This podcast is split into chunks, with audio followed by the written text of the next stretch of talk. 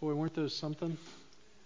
You know, really, in that last song there, all of them actually, thank you, Brother Hamp, and uh, the rest of you. Um, those words tell the entire gospel message and the hope that we have in Christ. So praise his name. Aren't you glad that you're a Christian?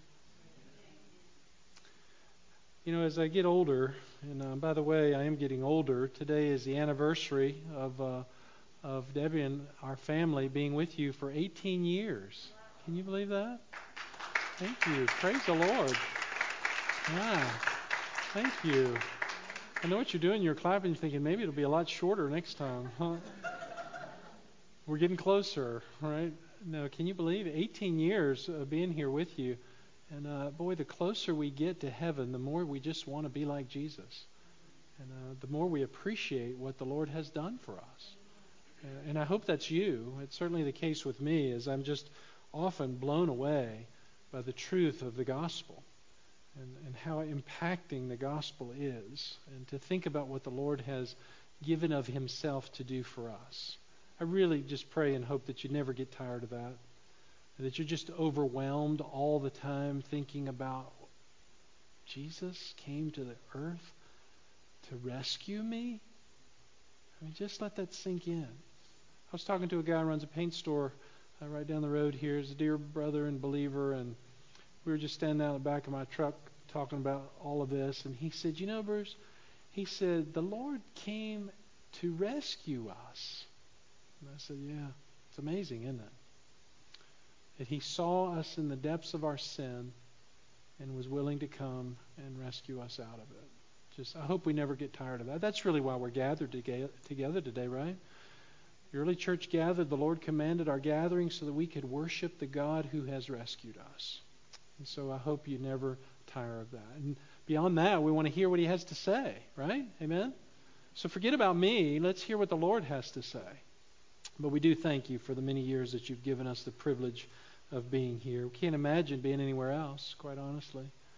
You know, as uh, we said our uh, goodbyes in this life yesterday to uh, Brother Glenn Villers, um, boy, what a joy to know that it's just going to be the blink of an eye for him uh, but just a few years for us.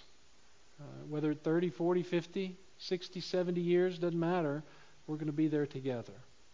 And so, what a blessing it is. And so, as I was thinking through that and just um, thinking about the number of years that have gone by, I'm just amazed. It's such a blessing to be a part of a church and watch uh, people have children, and then those children get married, and then they grow up, and you're just a part of all of that in church life. And it's just a beautiful, beautiful thing. Uh, I just, I don't want to do anything else. I can't imagine what it would be like to do something else. Uh, so you guys have just spoiled me terribly.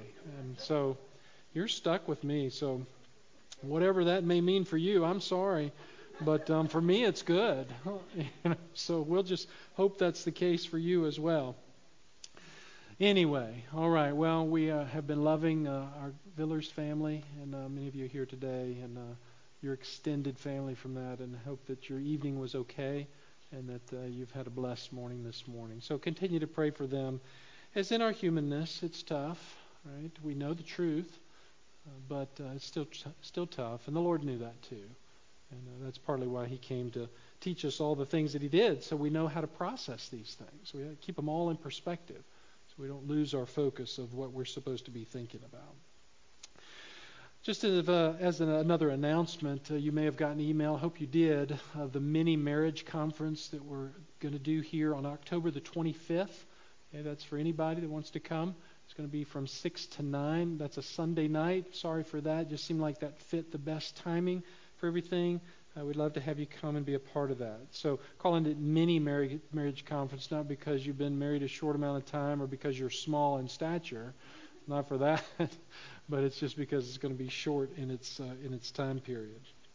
So, please join us for that. Okay, so um, let's pray, and then we'll get into the text as we continue on in the Lord's Prayer and understanding what the Lord has for us there. Father, we thank you for this morning, this joyous occasion that we have uh, as a part of the celebration weekend of Brother Glenn going to be with you. Lord, our hearts are, are heavy in a human sense, and I, and I know the family's hearts are heavy in a human sense, but spiritually, Lord, they're healthy and well. And Lord, we know that Brother Glenn is with you because he had trusted you as Lord and Savior. And we thank you for the gospel message, the gospel truth that you came to rescue us, those all human, humanity who is born into sin. That's all of us. We've all sinned and come short of the glory of God. Uh, but Lord, how you demonstrated your love for us, that you came to this earth to rescue us, to give us the hope of eternal life. We put our faith and trust in you. And so, our prayer first is that anyone who's hearing today, listening online or here in our presence, would know you as God and know you as Lord and understand and believe that you are the resurrected God. And so we rejoice over these things. But now, Lord, we would pray that you'd help us to learn how to be better citizens of your kingdom that we would begin to live that kingdom life here and now, that we would continue in that life. For some have been walking with you for many years, some are just starting on their journey. And so, uh, for each group, for everyone in between, we pray that uh, there would be something that we would glean from your word today. We thank you that your word is alive and it's ever present in our hearts and has the ability to penetrate even to the darkest part of us that we may see truth. So expose that to us, we pray, Lord. And we ask this now in Jesus' name. Amen. All right. Well, if you're with us for the first time today, we're glad to have you here. If you're watching for the first time online, welcome. We're so glad to have you there as well and have this technology. So, as I was saying, we're to live as kingdom citizens. So let's listen now as we stand in honor of the word of the Lord. I want to back up again to verse 5 as we did last time and pick up the full context of what Jesus is teaching now from the sermon. So stand with me as we read in honor to the Lord his word, and then we're going to read uh, the Lord's prayer and jump into the next part of that. Now, Jesus in his teaching, he says in verse 5, When you pray, this is chapter 6 of Matthew, you are to not be like the hypocrites, for they love to stand and pray in the synagogues and on the street corners so that they may be seen by men. We've talked through all of that. Truly I say to you, they have their reward in full. But you, when you pray, go into your inner room, close your door, and pray to your Father who is in secret. And your Father who sees what is done in secret will reward you. And when you're praying, do not use meaningless repetitions as the Gentiles do, for they suppose that they will be heard for their many words. So do not be like them, for your Father knows what you need before you ask Him. Praise the Lord. Now in verse 9, pray then in this way. Our Father, who is in heaven, hallowed be your name. Your kingdom come, your will be done on earth as it is in heaven. Give us this day our daily bread, and forgive us our debts, as we also have forgiven our debtors. And do not lead us into temptation, but deliver us from evil. For yours is the kingdom and the power and the glory forever. Amen. All right, you may be seated. As we started out last time, I told you that basically what the Lord is doing here is telling us not so much of how to pray verbatim this prayer, although that's okay. There's nothing wrong with that. What the Lord is really doing here is He's giving to us a pattern of prayer. And so that's the title of this message. This is part two. We'll have a part three and maybe even a part four if we need to. But part two now is a continuation of a pattern for prayer. So we need to be thinking in light of those terms as we process through what the Lord is teaching us here. Now, He has made it very clear, He being the Lord, has made it very clear that prayer is to be a normal part of our life.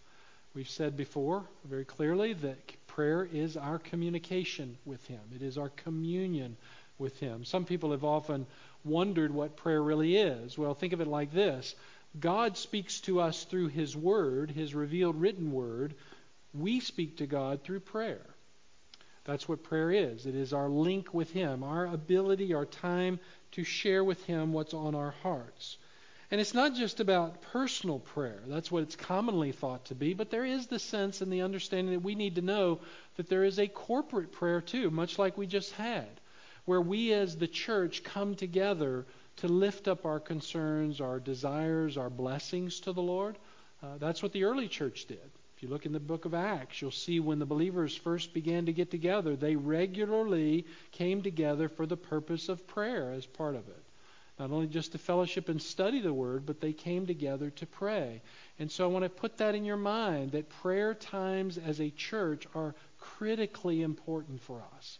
and the times we call the church to pray, whether it be in Sunday school or here or in some special meeting, please make every effort to be a part of that. That's what God has called us to do, both, both personally and also corporately. So, again, what we need to understand now is that this is not per se a prayer of its own, but this is a pattern to be followed. And once we understand that, then this pattern becomes very helpful for us.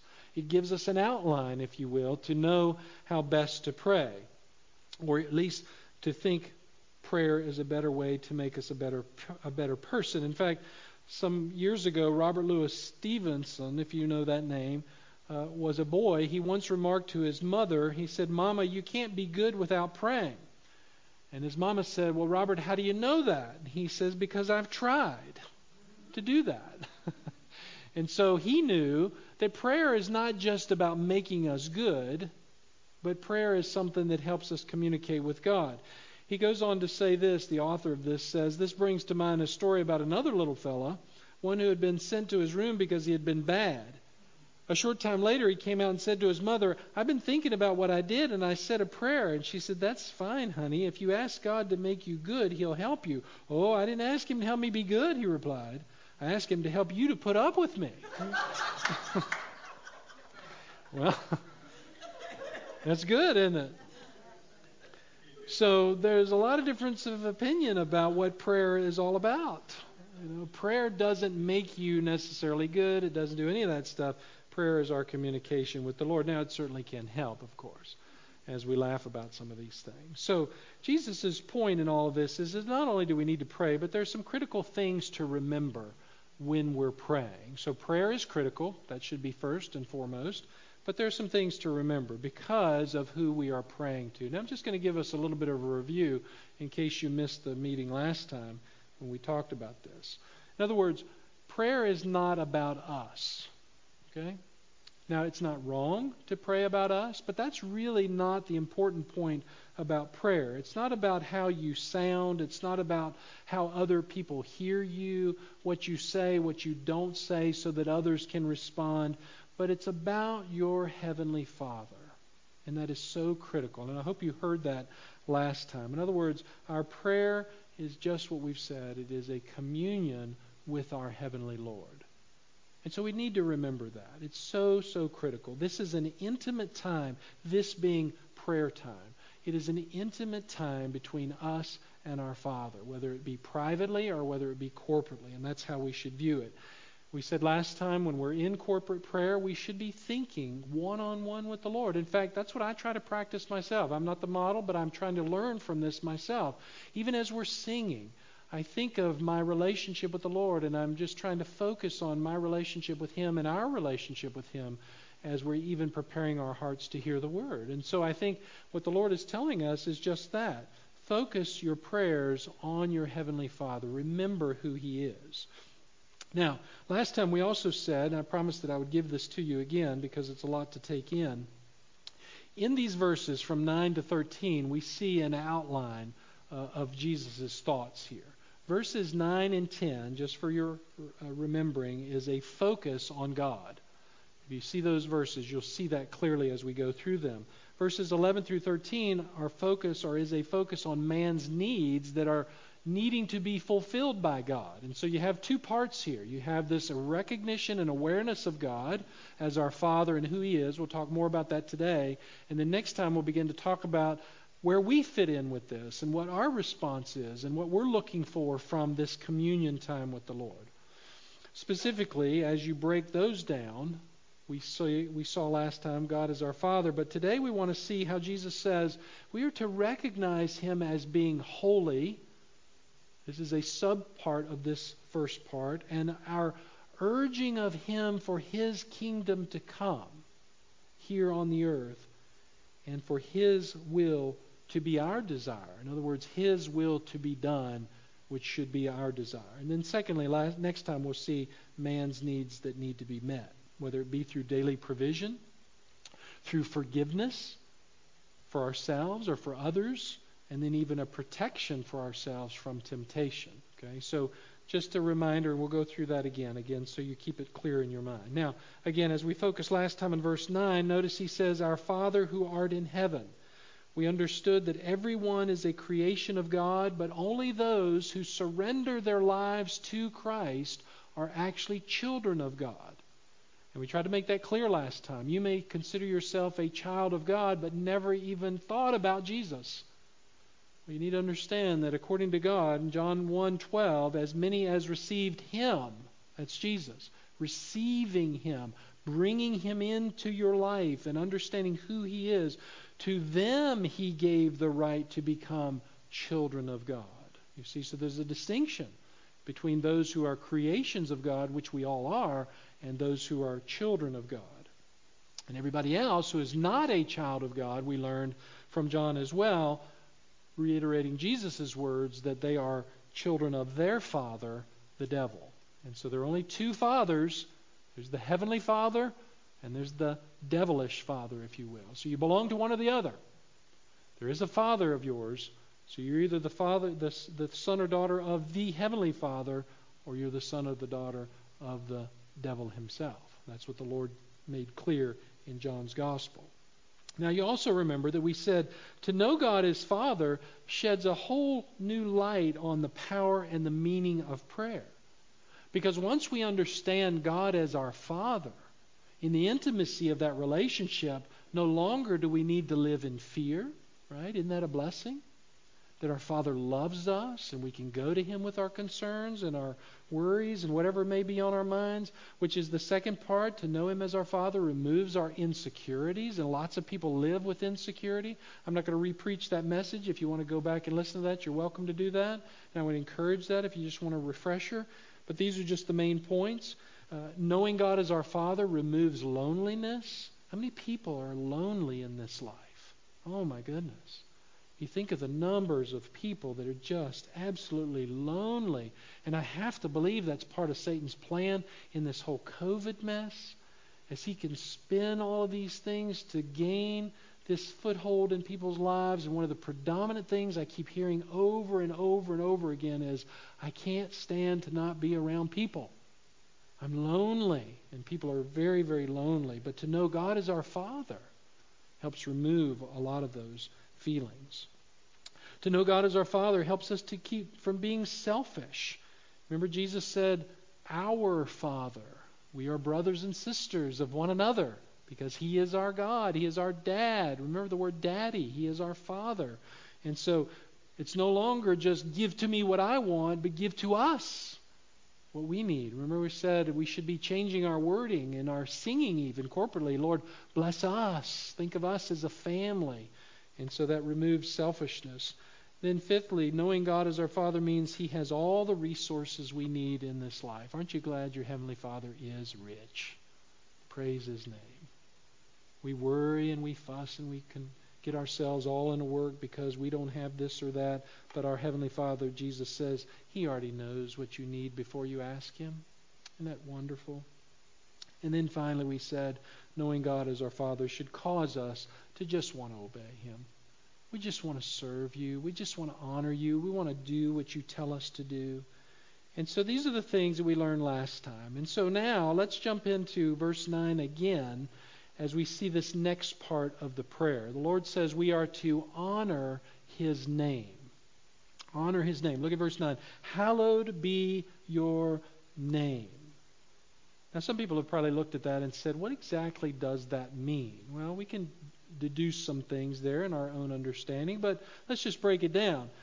To hallowed is a strange kind of a word, but it's translated simply to make holy, to consecrate. Now, that's a word we don't often use, but it just simply means to set apart, to remove him from what's normal, to make him different from us, to regard as holy, one definition says, or to honor as holy. In other words, we are to think of God's name as being more than a warm fatherly figure. Of course, He is. We just talked about that. It is far more than that, though, because, because Jesus says He is not only your Father, but He is to be remembered as holy. What does that mean? Well, the word holy simply means without defect. He is perfect. He does not make any errors. He is beyond comparison, without any tainting of sin whatsoever. He is separated. He is above us. And again, aren't you thankful for a father like that? As much as I loved my dad, he was not perfect. There were times that I could point to that he was not perfect. He pointed to lots of those times for me. But I, in turn, could point to times where he was not perfect. But what Jesus is telling us here is your daddy is perfect. He's perfect. He said, no, no, no, no. See, we can't comprehend that really in our humanness because everything to us that we know of has some tainting of wrongness to it, right? Something that's incorrect or incomplete, but not with God our Father. He is perfect in all he does. Now, with that being said, we should never refer to him then as just the man upstairs. Okay, that's really very derogatory. Now, it's often not meant that way. In most people's minds who don't understand this, it's meant to recognize him as being God. But I just want to say to you, as a pet peeve of mine, and it should be a pet peeve of yours, that he is not the man upstairs because he is no man. He's not like you and me. And this is what makes him so unique. He is God. In fact, let me just read you some passages from Isaiah. Isaiah 45, first, verses 5 through 6. As God was speaking to Isaiah, and he wrote these under the divine inspiration of the Spirit, God says of himself, I am the Lord.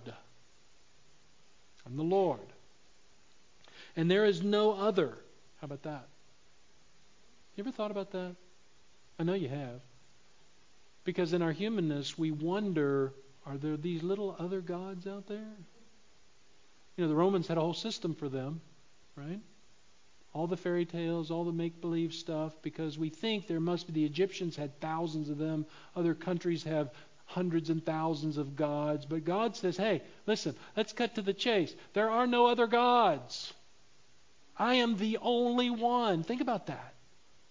I am the only God. There are no other gods. Our world spends its time chasing its tail, looking for their God, and God is saying, Hello, I'm the only one. There is none other. Isaiah says of God, or God writing will say, I will gird you, though you have not known me, that men may know from the rising to the setting of the sun that there is no one besides me. I am the Lord, and there is no other. In verse 21 of the same chapter, there is no God apart from me, a righteous God and a Savior, and there is no one but me. Isaiah 46 9, I am God and there is no other. I am God and there is none like me. You hear this repetition. Isaiah, write this down and get it into the hearts of the people and help them to see that I am God and there is no one like me. Isaiah 55, verses 8 through 9, just to even go a little deeper, he says, and check this out My thoughts are not your thoughts, nor are my ways your ways, excuse me, my ways, declares the Lord. Verse 9 For as the heavens are higher than the earth, so are my ways higher than your ways, and my thoughts than your thoughts. Boy, we could dwell on that for a long time, couldn't we? You go outside on a beautiful day like today or tonight and you look up into the heavenlies and you go, where in the world did all that come from? And we believe by faith what God has told us and saying, look, you see all this? Just understand that as much as you try to figure out me, you'll never be able to do it because my thoughts and my ways and my understandings are fo- so far beyond you. So he's describing for us, I'm just simply doing this through Isaiah because he's describing for us what it means to have a holy God. He's perfect. And there's no one like him. And listen, we never show the holiness of God more than when we ourselves live holy lives. We, in turn, are to be just that way by being obedient to Him, not taking His name in vain when we thank Him for the daily provisions of life. In other words, when we acknowledge Him for who He is, we are reflecting His holiness to the world. To be citizens of his kingdom means that we recognize who he is and we live under his headship. And the world sees him through us and recognizes that we're different. One writer said this To truly hallow his name is to consciously draw him into every daily thought, every daily word, and every daily action. David put the focus on his life where it should always be I have set the Lord continually before me, Psalm 16, verse 8. I have continually set the Lord. To hallow the name, to set him apart, means that you and I, in everything that we do, through action, word, or deed, recognize him as God. Everything. Everything. He is not to be pushed off into a corner. He's not to just be brought in when we need him. He is to be acknowledged as God of our lives always. And so God is not to be compared to anyone. So don't assume you can live any way that you want and be called a part of his family and think it'll be okay. That is a great and tragic mistake. Now, God is gracious, God is kind, He is merciful, He is all of that, and praise His name, He is all of that. But God tells us here in your pattern of thinking, in your prayer life, you need to remember regularly He is also holy, which means He will not tolerate our sin. But do you see how Jesus is elevated when we begin to understand that? Do you see how critical it is that we have a Savior? One who can rescue us from the judging righteousness of this holy God? It's critical. Philip Yancey, you'll recognize that author's name. Some of you have read his books, I'm sure. Wrote this. He says, Once as an experiment, the great scientist Isaac Newton stared at an image of the sun reflecting in a mirror. I would not advise that. The brightness burned into his retina and he suffered temporary blindness. Even after he hid for three days behind closed shutters, still the bright spot would not fade from his vision. Quote, he says, I used all means to divert my imagination from the sun. Unquote.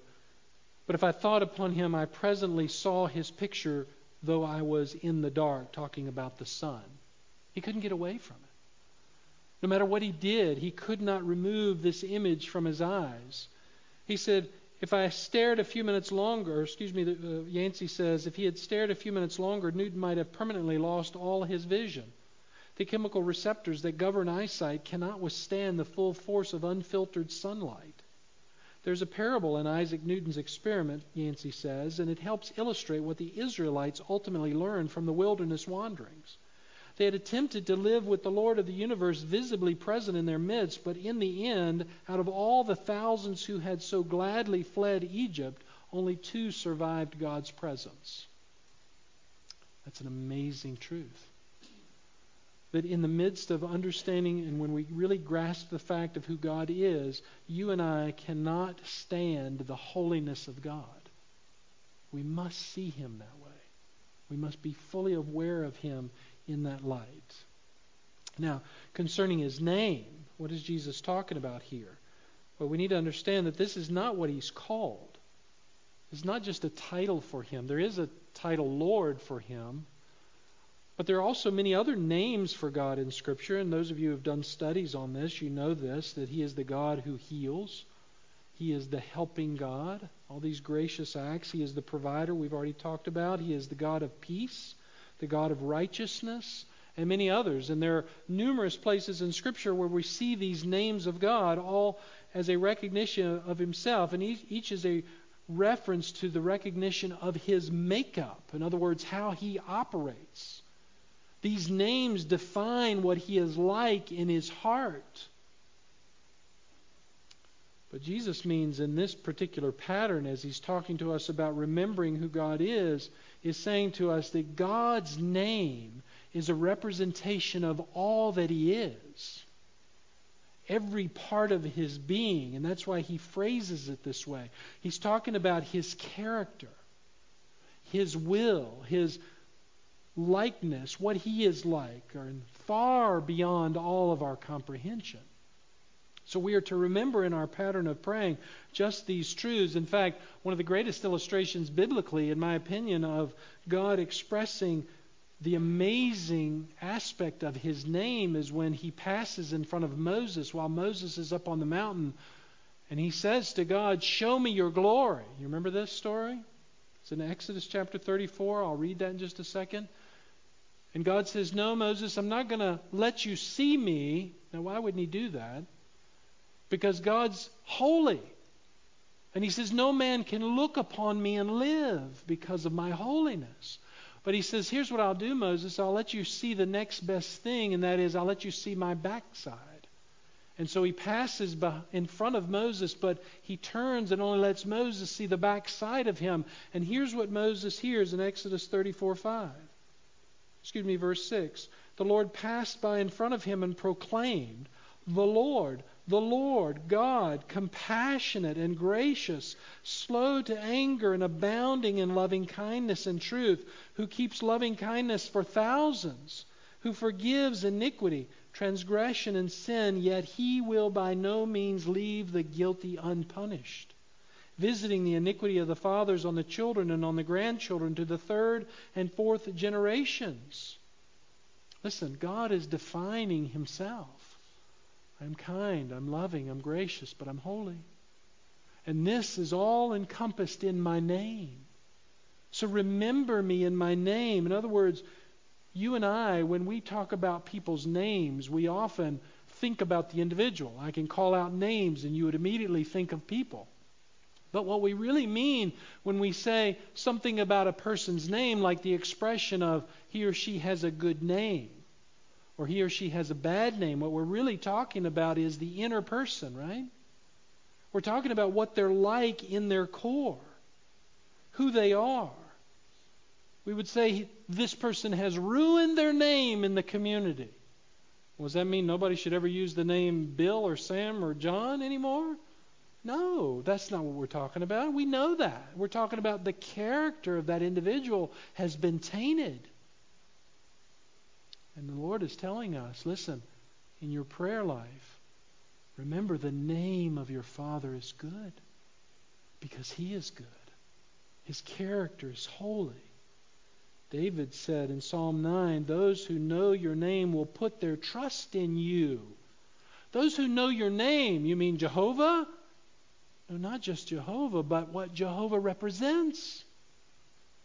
He is God. For you, O Lord, have not forsaken those who seek you. Your character can be trusted. Psalm 7, verse 17 I will give thanks to the Lord according to his righteousness, and I will sing praise to the name of the Lord Most High. Why? Because of what he represents. Psalm 113 Verse 1 through 4 Praise the Lord. Praise, O servants of the Lord. Praise the name of the Lord. Blessed be the name of the Lord from this time forth and forever. From the rising of the sun to the, its setting, the name of the Lord is to be praised. The Lord is high above all nations, his glory is above the heavens. And then in Psalm 20, verse 7, some boast in chariots and some in horses. In other words, they boast about their things in this life, but we as God's people boast in the name of the Lord our God because he is our God and because he has proven himself to be who he is. And so if there's an application for us, I think we would simply say we need to be careful to remember his name, certainly. But I think even beyond that, we also need to remember we represent his name. You and I carry his name in our hearts and in our souls. And when we go out into the world, we are representing our Heavenly Father who is holy. And his character is flawless. And so let's not blow it when it comes to showing the world who our Father is. You know, how tragic is it when we live a certain way and, and we misrepresent the name of our Father and cause people to turn away from him? How tragic that would be. Now, next in the Lord's pattern of prayer, in verse 10, notice he says, Thy kingdom come. So, in our pattern of prayer, we should remember and plead for the Lord to reign as king over the earth. That's what he's saying to us here. So, part of our goal for our lives should be to see the day when Jesus reigns on the earth as the King of Kings and the Lord of Lords. There's nothing that we should hope for more than that. For Jesus is King to come and to settle all of this world's problems. Wouldn't you be glad for that? To establish himself in his rightful place? That's what the disciples wanted. As they learned that Jesus would soon be leaving them and they were trying to process all of what that meant in their humanness and make sense out of all of that, uh, Jesus said first to them, You see all of these stones? And he was talking about the temple and all its beauty and glory. He said, You see all this, boys? He says, There's coming a day where all of this is going to be torn down. And the disciples were really mystified by all of that because of its grandeur and its amazing view and beauty of it all. And it caused them to say in verse 3 Tell us, Jesus, when will these things happen? And what will be the sign of your coming? And the end of the age. In other words, their hearts were just encapsulated with the thought that Jesus is leaving. How terrible that must have been in a human sense, but how joyful and longing it must have been for them to hear of him coming again. The opposite, unfortunately, is just as true for us, is that often the kingdom that we want to see built is our own. What we can do with the ruling pattern of our lives. You remember how sin teaches us to be the king on the throne, right? Talked about that many times over the years. We want to have our kingdom with our plans, with our dreams, with our goals, and we want God to come along with that and say, Make this okay. We want your blessings, but can we just do it my way, God? Instead of praying that His way would be done. We're often so much more concerned with all that the world provides, or we're more concerned about what we're not getting in this world, the things we wish we had. So we work every day, our fingers to the bones, as the song goes, to get everything together that we want, to feel secure, to, as the phrase would say, to build our little castles in the sand, which ends up being just nothing more than a castle in the sand as the wave just comes and washes it away. And you and I know that to be true. As we celebrated yesterday, Brother Glenn's homegoing, who of us could not sit here and think about the brevity of life? How quickly it passes in front of us and and how quickly like I was talking about earlier the 18 years have gone for my family and me and for you as we've been here. And we think about the people that have come and gone those that have been born and moved off those that have gone on into the next life. And and we realize it really is just a vapor like Solomon said and so we often get lost in all of that and, and think, I just got to do everything I can do now because if I don't, I'm just going to lose it all. If we're building this, this edifice to ourselves, when the truth should be, as Jesus says, in our prayer life and in our thinking, we should be longing for the kingdom of God to come to the earth, not our own kingdom. That's his point. And just to be clear, if we're dissecting this a little bit, when Jesus instructs us here, pray for God's kingdom to come, he's not so much talking about the physical kingdom. Now, that's what we really want because our eyes think physically. We, our hearts want something we can put our hands around and touch and feel and hold on to. But God's kingdom is so much more than that. This is he's referring to God's dominion is what he's really saying here. His rulership. So when we're praying, we're praying for Christ and his headship to come, not just physically. That day will come, certainly, and we long for that to come. But what we really should be praying in this life is that the dominion of God's kingdom rules in the hearts of people. That's what he's really wanting us to do. So that people will hear the blessed gospel truth and be born again. That's the point.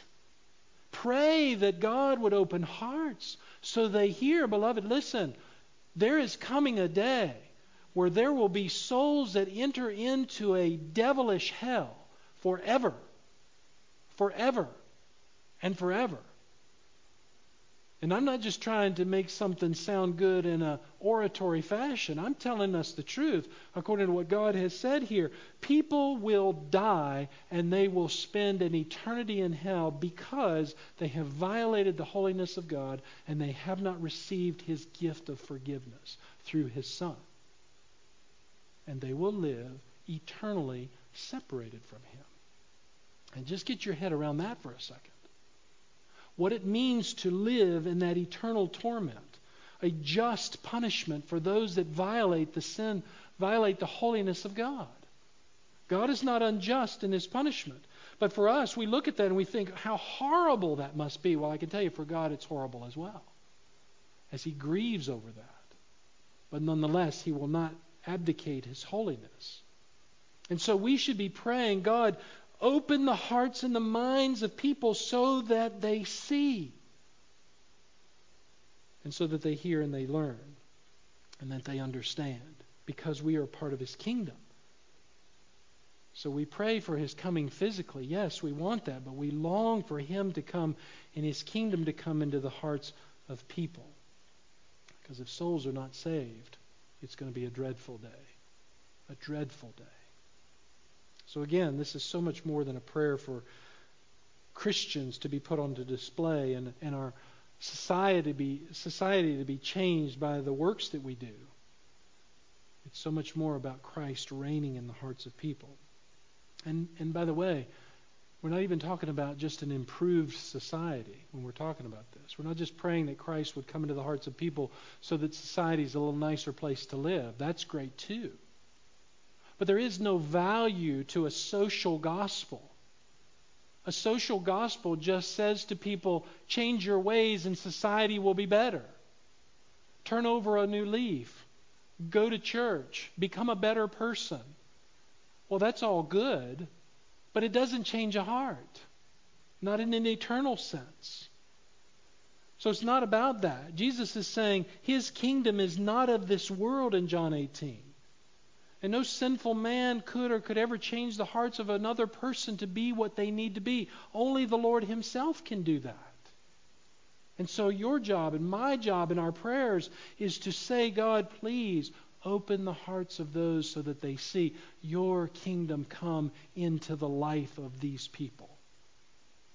And I hope you're taking advantage of that. I hope you're taking advantage of that little message that I preached some time ago now called Bless Every Home. Do you remember that? We talked about some of the technical ways it can help us. Uh, there's a program out there that you can get an email of the people who live right around you in your neighborhood so that you can personally be praying for them. I still get those emails every day. I get one for the neighborhood here around the church, and I get one for my own neighborhood. And, and quickly every morning, as much as I try to, sometimes I forget, but I try to remember God, open their eyes. That's my prayer always, because I don't know anything about their lives unless I've met some of them. That we just pray, God, help them to see the glorious truth of your gospel before it's too late. And so I hope you're taking advantage of that. Now, lastly, let's look at verse 10 here, and we'll be done. Jesus is teaching us in this pattern of prayer that we prayer that we're to pray that His will be done on earth like it is in heaven. Your will be done on earth as it is in heaven. There are two parts to this. If you look at it for just a second, number one, he's saying in our pattern of prayers, we are praying that our will conforms to His will, and this is very important. That's otherwise he wouldn't have said this. There's really no other way around this. If you if you look at this, we're we're really good at go, calling on God to follow us. Do what I need you to do, Lord, and what we want. And again, that's not wrong in itself. When we have needs, God wants us to come to Him with our concerns, but too often we're so selfish. And we just want Him to fix us and fix things for us. But we were created by Him, not the other way around. And so our prayers need to be Lord, if it's your will, would you do this? If this is what you want, if this is what you know is best, this is what's on my heart. And so would you do this or make it happen? And John says that very clearly in 1 John 5. This is the confidence which we have in him that if we ask anything according to his will, he hears us? And if we know that he hears us in whatever we ask, we know that we have the request which we have asked of him. In other words, God will answer our prayers when we acknowledge He is God. He's telling us that. And when we are obedient to Him. Psalm 66 If I regard wickedness in my heart, God will not hear me.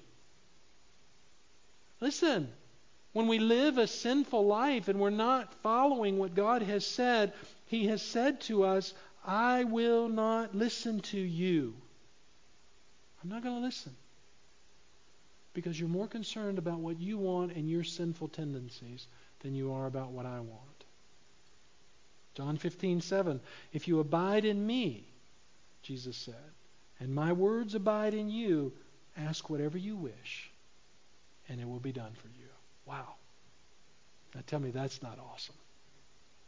Let me just read that again. If you abide in me, what's he saying? If you live your life purposed for me, Ask whatever you wish. Ask whatever you want, and it'll be done for you. And you say, Really? I can get that Maserati?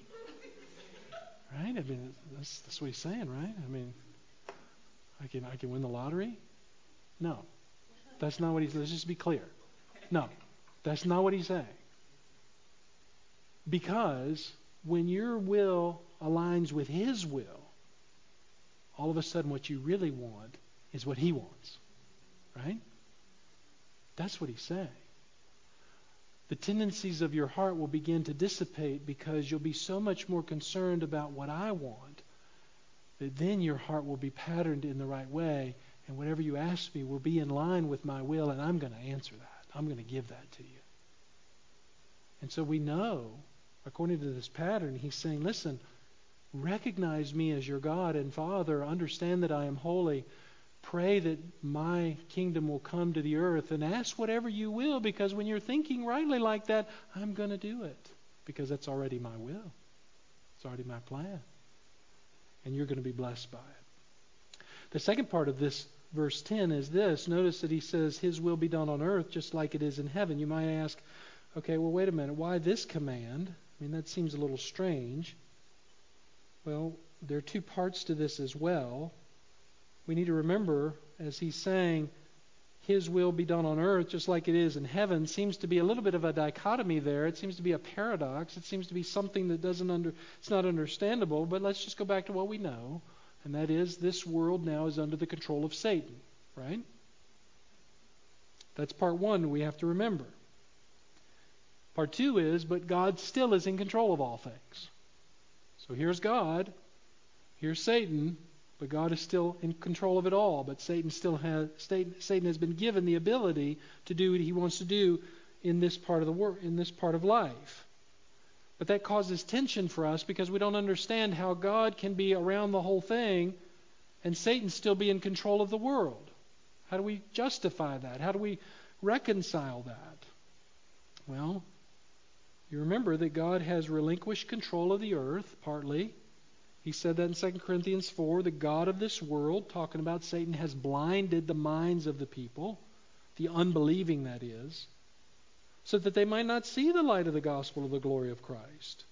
John 12:31 The ruler of this world will one day be cast out. 1 John 5:19 We know that we are of God and that the whole world lies in the power of the evil one. So there's a need for godliness to be at work in and through God's people because Satan is the God of this world. And God has determined, though, listen now, God has determined that our prayers will work in conjunction with His will. You say, that's pretty deep, Pastor. Well, let me say it again. God has determined that our prayers will work in conjunction with His will. That's what it means to be a sovereign God. You say, well, that just makes us like robots. That's pretty robotic, isn't it? Or just blind followers. No, that makes us obedient. Ephesians 6:18 pray at all times in the spirit. Well, why do I need to do that? Because God has said to do that. Luke 18:1 now he was telling them a parable to show that at all times they ought to pray and not to lose heart. Jesus himself prayed. He said, But I thought God was in control of all things. Why do I need to pray? Well, Paul says in Colossians 4 devote yourselves to prayer. Keep alert in all things and with the attitude of thanksgiving. 1 Thessalonians 5:17 pray without ceasing. There are lots of things in this spiritual world we don't understand that we can't reconcile in our minds like let's just have a subject a conversation about the Trinity. I can't explain from God's mind how the Trinity works. Man has tried desperately to figure out the Trinity. In fact, our neighbors across the street will say, well, yeah, Jesus is not a part of the Godhead. He is a created being of the God to try to figure this out. But that's not what God says. God says, no, I am one God made up of three persons. You say, oh, I get it. It's like this there's Pastor Bruce, there's Bruce the dad, there's Bruce the whatever else. All the same Bruce, just three different parts. No, that's not it either. God made up of the Father, the Son, the Holy Spirit. Three persons, one God. Explain that. I don't know how he does that. But that's not important that I know how he does that. God just says there are things that you can't understand, like how I can be in full control, but yet at the same time turn the world over to a satanic, demonic being and let him have his way while I'm in full control of all things. I don't understand that any more than I understand the Trinity or how Jesus can be fully man and fully God at the same time. You say, well, that's easy because, again, he wasn't really fully God. I mean, he cried and God wouldn't cry. You know, people come up with all kinds of things. No. He is fully man and he is fully God at the same time. Can't explain that. God says, so in your prayer life, this is not a paradox for God. What a paradox for us is not something that God is confused by. God has simply said, You pray that my will be done on earth just like it is in heaven. And here's the thing, beloved in heaven there is no sin. And those who are full of sin, you and me, will not be there without some way of our sin being forgiven. Those who live in their sin will never enter in into the kingdom of heaven, right? And so we know these things to be true. So these are not contradictions for God. God has just said, you need to obey me and follow me in your pattern of prayer. And so God has determined that man is to have his own will, yet fall in line perfectly with God's plan anyway. How does he do that? I don't know how he does that. It's not important that I understand. It's not important that you understand. What's important is you obey what he has said. Why? Because as Isaiah said, there is only one God. There is none other. And he's taught us about himself so that we follow who he is. And everything that he does through us aligns perfectly with his plan for eternity. Yet at the same time, he sovereignly adjusts according to our prayers. How can you have a plan set in place but adjust according to our prayers? He's God. It's not a problem for him. It'd be a good theological talk, wouldn't it, to debate all of that? So, what are we saying through all this finally? Our pattern of prayer is to simply follow the fact that God is holy. We are to plead for His kingdom to come in the hearts of people and for His will to be done here on earth as it is in heaven. That's the pattern as we think about our relationship with the Lord, okay?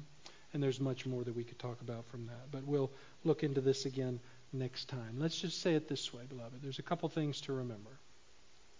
One is the most vital part of all of this always is where you are personally with the Lord. That's step number one, always. And I would say the same thing to those watching online. Thought and question, whatever you want to call it, number one is where am I with this one who is the Lord? and that there is none other. Am I really going to try to go toe to toe with him? Am I really going to try to stand up to him and convince him that I'm better than he says I am? I think not. But what he does say in return is, is if you'll give your life to me, I'll change you. I'll make you like me. I'll put my spirit in you. Your thoughts will change. Your habits will change. Your perspective on everything will change. You'll see the truth as it needs to be seen. And you will be my child. And one day, I'll bring you to be with me in my kingdom. That's step number one. Number two now is for those of us who've done that to be able to live according to what God has said for us to do. And so that's what we do each and every week. We learn and we go out and we apply what we've learned. And so this week, as we pray, we need to be praying these kinds of ways. Not just according to the pattern laid out here, or the set verses laid out, but that we begin to think and process what it means to pray in these ways. And God will reveal that truth to us, okay? Not talking about something mystical or weird. Some people might hear me say that and say, yeah, I can't follow all that. I'm still just trying to figure out what you just talked about. I get that. I get that. That's why God takes us just as a child. We don't have to have the mind of Einstein. We can be children who just simply come to Him dirty, muddy, and with our questions, and He'll receive us just like any loving Father would. Isn't it beautiful how God packages all this together? Don't forget, I'm holy, I'm just, I'm righteous, but I'm also your Father who loves you. And I know how to deal with you just the way you are. And I'll take you just like you are. And I'll make you what I want you to be. Praise his name, right? Praise his name. All right, let's pray. Father, we do praise your name. We do thank you. Lord, there is, boy, there are a lot of things that uh, we try to process about you that are tough, challenging. But how wonderful it is to know that we can all come back to the fact that you are our loving Father, our Daddy, who is far different from us, far different in thought, and far different in pattern, the way you conduct yourself. But Lord, how you've given to us what you're like in the person of Jesus as you sent your Son, the second person of your Trinity, the one who came to redeem us, to pay our debts, to buy us back from sin, that we might see you for who you are. Jesus said of himself, If you've seen me, you've seen the Father. And Lord, as we look into your earthly life, we thank you that we see a beautiful, perfect facsimile of the Heavenly Father. Thank you that you are a God of love and grace and mercy and kindness. And you will receive us and accept us for who we are as we are when we surrender ourselves to you. So, Lord, do that today, would you please? Would you call those to you whom you've chosen from eternity past? Would you rescue the lost and help them to see you as Lord and Savior? Father, before it's too late, we know there's a day coming. We're not going to miss it. We're not going to miss that day where this heart stops beating. And so before that